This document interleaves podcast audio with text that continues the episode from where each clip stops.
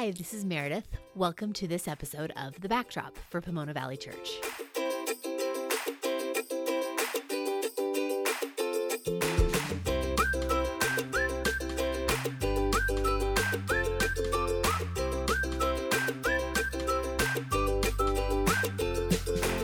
Welcome to The Backdrop, where each week Curtis and I offer some thoughts about the scholarship that surrounds the passage that we preached on, but maybe didn't fit into the sermon time when we were together. I'm glad you're with us today, and thanks for listening in.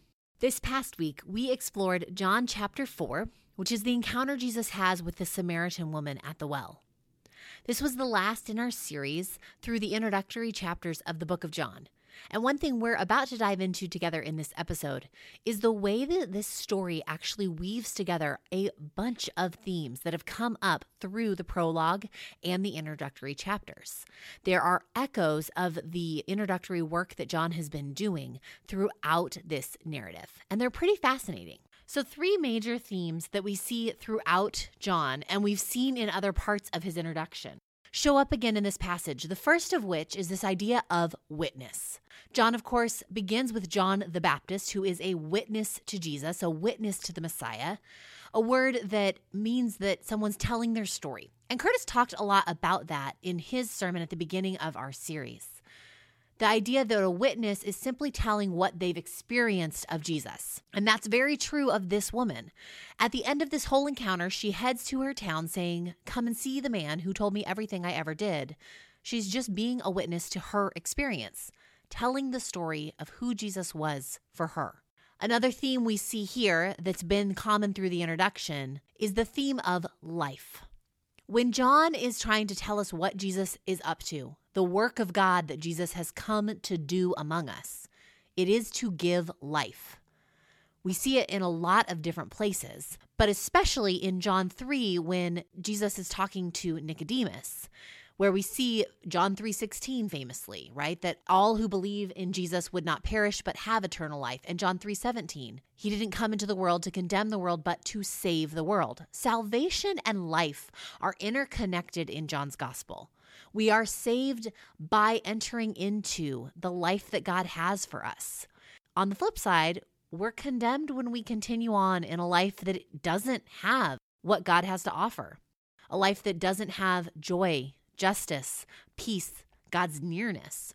All these markers, these traits, these good things are available to us. And that's, of course, a variation of what Jesus says to this woman when he offers her living water the Spirit of God with her. A third theme that's been throughout the introduction and then again in this narrative is around the temple. John 2, of course, is when Jesus clears the temple with a whip and specifically condemns the injustice of gouging the poor in order for them to worship.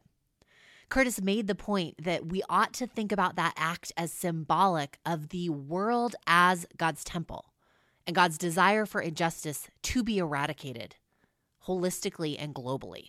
The temple is an incredibly important place for the Jewish people, which is, of course, why Jesus enters the temple to make that sign happen, because he knows its meaning will be richer in that place.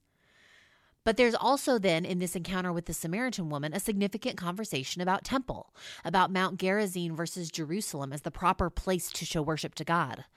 And here is the first time that Jesus states something incredibly important. He is the temple. We'll see other times in John where this matters. He'll say, Tear down the temple and I'll rebuild it in three days, referring to his own death and resurrection. In a culture and a religion and a community that is shaped by having a sacred place where God comes to dwell, Jesus is doing something incredibly important when he says, It's me now. The Spirit dwells in me, through me to you. And the worship that glorifies God most of all is in spirit and truth. He says to the Samaritan woman, right? This worship that is not about a building or a spot, but now located in a person. And John has echoed that earlier on the world is God's temple, but now brings it to a head by having this be the first conversation where Jesus explicitly states that he is the replacement the extension, the move forward for temple worship. And so these three witness, life, and temple are all things that have been in John's introduction so far, but are really clarified and emphasized through this conversation with the Samaritan woman. Which is kind of interesting considering that the Jewish audience would have thought that she is someone who's not really going to get it when it comes to faith by virtue of being a Samaritan and a woman. I'd like to spend a little time before we go exploring the Samaritan woman specifically, just a bit. And actually, the question that came to mind as it relates to her is to what degree has our way of reading scripture, which has been very centered a lot of times on application and personalization, to what degree has that caused us to sometimes miss what's happening in the text? I don't think that's an uncommon thing to experience. I think that if we are a little too inclined to emphasize how does a passage apply to me, then we might inevitably miss some of the original meaning and the original context, which actually would probably inform how a passage speaks to our own lives more richly. But in this passage, it came to mind in a different sort of way for me. You, like me, may have been taught or caught along the way that you read the Bible like it's for me each story is for me. Every time I read, I should ask how it applies to my life. It can be a bit of a narrow view of what it means for Jesus and for this book that tells his story to be relevant. Because one thing that might happen is that you or I too quickly assume that we are like the Samaritan woman, especially if we've been wrongly told that her situation is the fruit of her sin. It becomes the connection point, right? She's a sinner, I'm a sinner, I'm like her. And how Jesus speaks to her is what Jesus would say to me, and how she feels is how I feel. But when we remember all of the context that helps us be aware that it's not her sin that we're seeing, it's how she is a victim of a patriarchal system that objectifies women and disempowers women, then we're going to maybe find that we're not as much like her. And I think that's okay. But when it comes to this passage, if you're white, you're not like her. As a Samaritan, she's ethnically disempowered. If you're a man, you're not like her. As a woman, she's objectified and disempowered. If you have had choices, more or less, where to live or go to school or what kind of job to have, you're not like her to whatever degree you sit in places that are powerful or privileged, then you are experiencing distance from this woman's life. And that's okay. We don't need to feel guilty about it in order to take responsibility for it. And then to read the text appropriately and say, what would this mean for me given that I'm not her? What does the encounter between Jesus and this person, who is in a very different situation than I am, say to me and the situation I'm in? You know who is like her?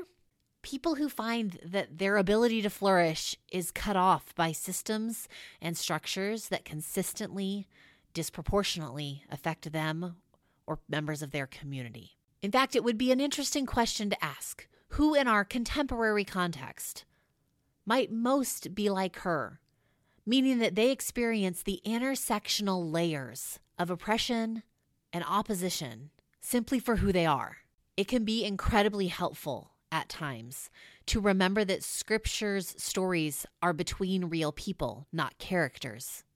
And that our way of identifying with the story is not limited to simply transplanting ourselves into a narrative we can stay removed and acknowledge the differences between our circumstances and theirs.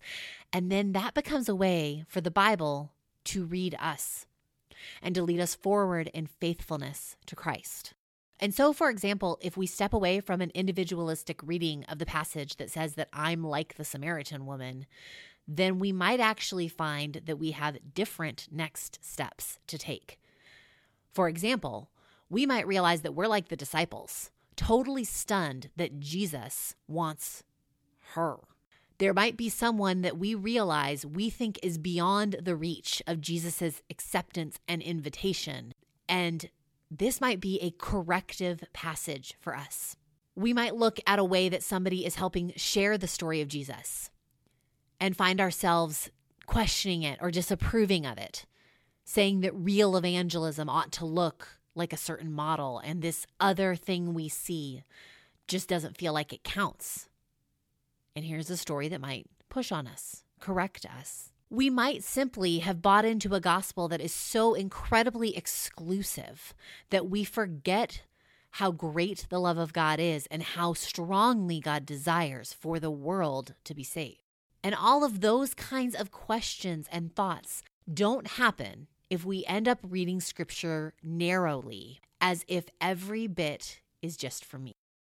I'm going to wrap up there with a reminder that while we are exploring things in the backdrop that we do believe are helpful and significant areas of scholarship when it comes to understanding scripture, they're also not the only single way to think about any given passage. And obviously, I might have offered something that felt uncomfortable or controversial today, but it's okay for us to spend time mulling those things over and ultimately even to disagree. We do, however, hope these episodes are helpful for informing how you might read the passage that we studied or even scripture overall and inviting you into that text more.